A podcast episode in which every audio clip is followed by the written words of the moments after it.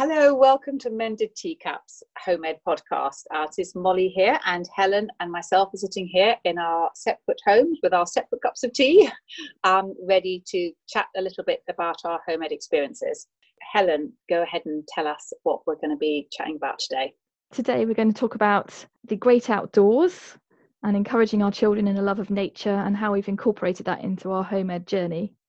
Now, I'll say it from the outset, I'm often very inspired by other people doing some very intentional nature studies with their children, but for us, it's never been a particularly formal part of our education.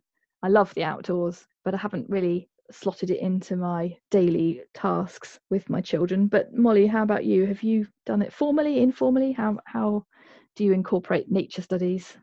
Well, to be honest, Helen, very very similar to you. In fact, um, I think very informally we've um, because it is, I guess, one of my really deep rooted passions. I just we grew up in the countryside, and although I lived in different cities for quite a long time in my young adult life, I would always head for the parks. And you know, whenever I feel the tension rising, the first thing I want to do is just to get out and walk. And so it is. It's just a complete love that I have. And so our first two children were little boys who were incredibly energetic and they just absolutely if they didn't one of them we didn't go out walking every day he would literally be climbing the curtains. So, so we did lots and lots of walking. We live in the countryside. We'd every day come rain or shine you know all the full waterproofs on and we'd go walking. And and i so i think i think it, it, uh, initially our nature study developed very I can say organically through that, just because we'd go out and we'd see things and we'd bring them back and we'd have a look and we'd have some of those, you know, nature spotter guides and we'd look at those. The boys uh, love doing projects. They're quite kind of fact project orientated. So we, we often did kind of projects, you know, like wildflower projects or tree projects or um, and they'd just kind of make it up. And then it was only later on actually when the boys were a bit older and the girls were younger, I started reading about the Charlotte Mason method, who I had never heard of her before, and and it was suddenly like, oh my goodness, this is actually a, a an actual theory, you know, an education philosophy that lots of people use, and and um, this is kind of something that I've been doing, but feeling almost like it's a bit of a guilty secret kind of thing. Like this is what we do a lot of time doing, but actually it's not real school and, and I probably better not tell too many people about it because this is what we just love doing. And including that is, you know, we do lots of gardening and just walking in the woods and all sorts. So um so that was that was initially so and we we have now i've become a little bit more intentional about it but um but that was initially for, for years. It was just like that. It was just a big part of our life just simply because i, I love being outdoors. So i think that just kind of grew from there. So how, how about you Yes, I've always enjoyed being outdoors. I'm not very green fingered. I don't really know what the names of the birds and the plants are that I'm looking at, but I love being outside. I love being walking along next to a river or under the trees, uh, soaking it in. So, like you, I like that. You know, the children have loved being outside. There's been a few things we've done over time. We used to enjoy watching Countryfile. So one time we made our own Downend file about our local area. We looked at some of the local rivers and the local and the, the local uh, greenery and made up our own sort of television program about what we saw and what we did. We've been out for a, an A to Z treasure hunt before now as well. What can we find out in the open air to fit with each of those letters?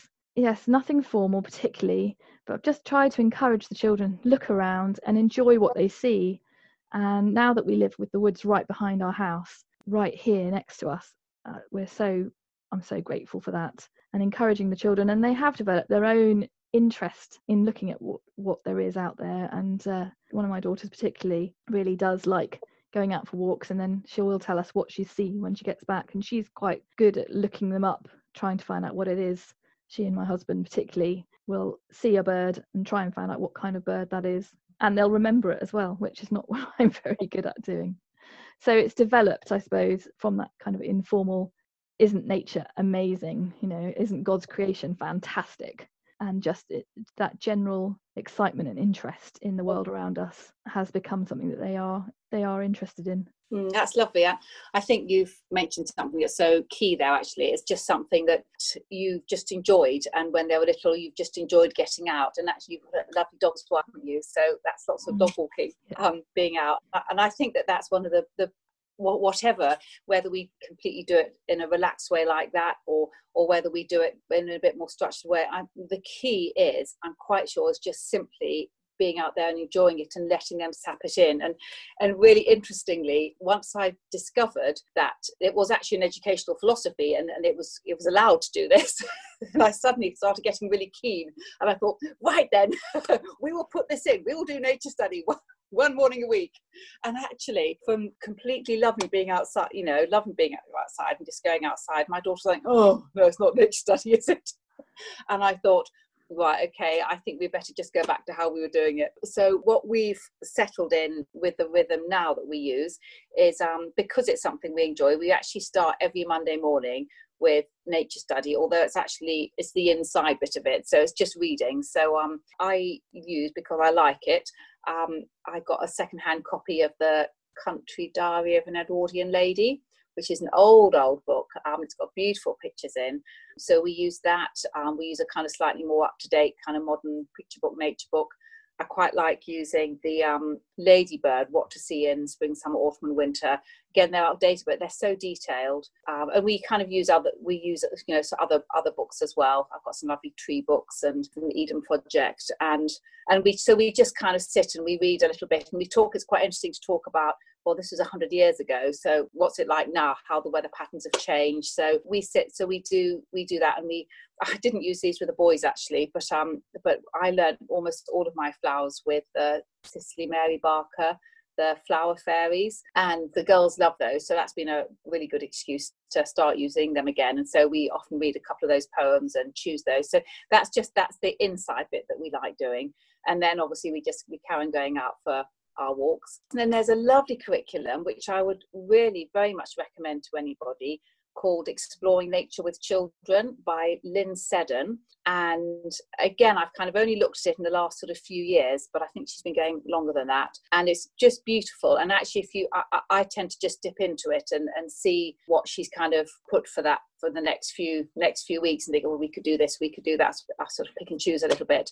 You could actually use it completely as a as a complete a week, you know, week's worth of activities. It, it's just absolutely jam packed full of things. It's beautifully done um, and there's activities as well as kind of the biology behind it and and a poem to read and some artwork to look at and it's really lovely. So I'll, we'll put the link for that on because that would definitely if you're kind of wanting to find your way with this that would be and it's not something that comes kind of naturally that would be my number one go-to. So yeah, yeah.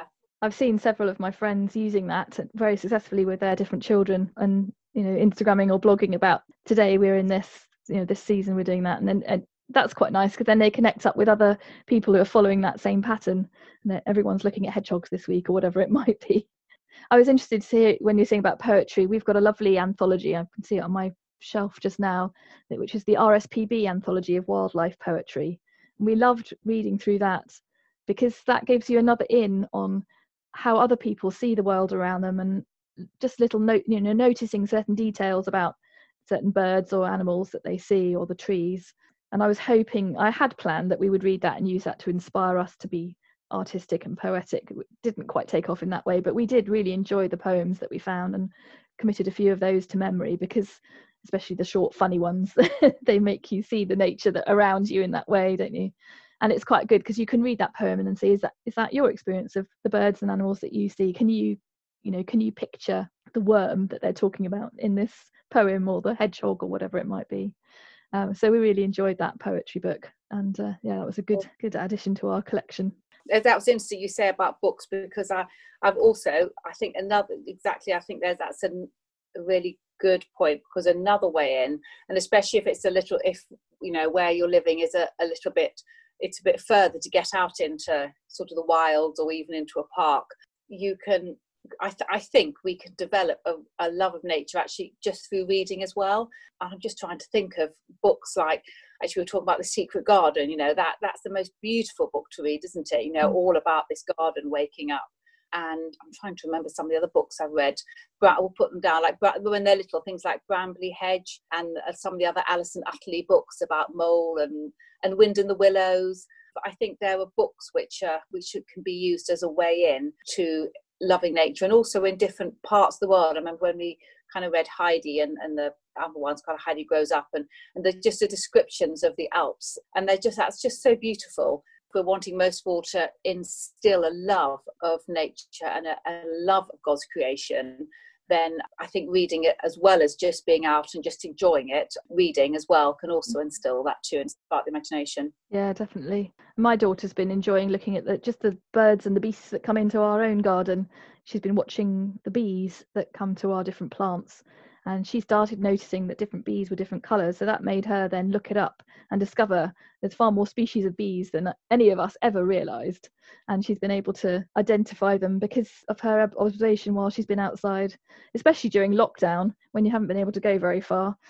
Um, our own little patch our own little garden has become our world and our investigative area really hasn't it? And sitting there and enjoying that has been one of the benefits that we found I think that's also really important as well in the fact that we don't need to get out a lot to be able to study nature. You know you can actually do we've done this just a, a, meter square and just have a look and see what's in that meter square. If you've got just a tiny patch of grass or you know just looking looking you can look up at the stars at night can't you? And and have a look and look down. I love you see dandelions coming through the, the you know the crack in the pavements. And there's lots of things you can do just by not going very far yeah, I saw um, someone the other day using a cloud viewer.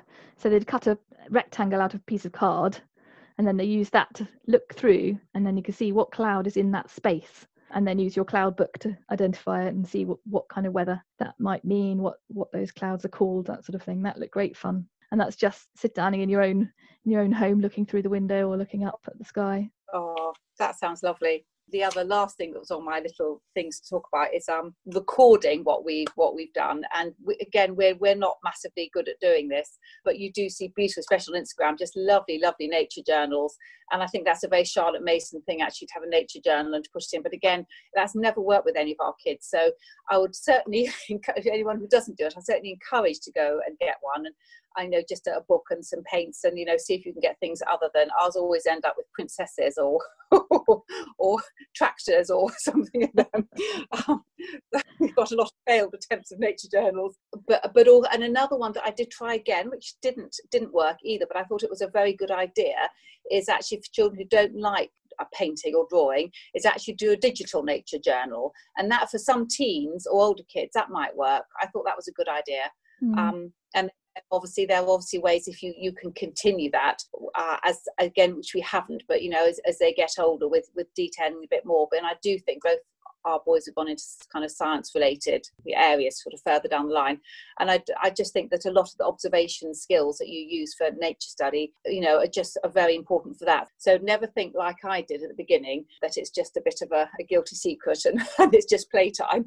Because actually i think it's completely foundational for our well-being as well as all sorts of other good skills we pick up. Definitely. And as we're all concerned about the ecology of our planet and the future of it we want our children to be more and more connected with the place they live and the environment that they're in. Well, hopefully, that's given you a few ideas about nature with your children and getting out there. Let us know what you think, let us know what you've tried, and uh, we look forward to speaking to you again soon.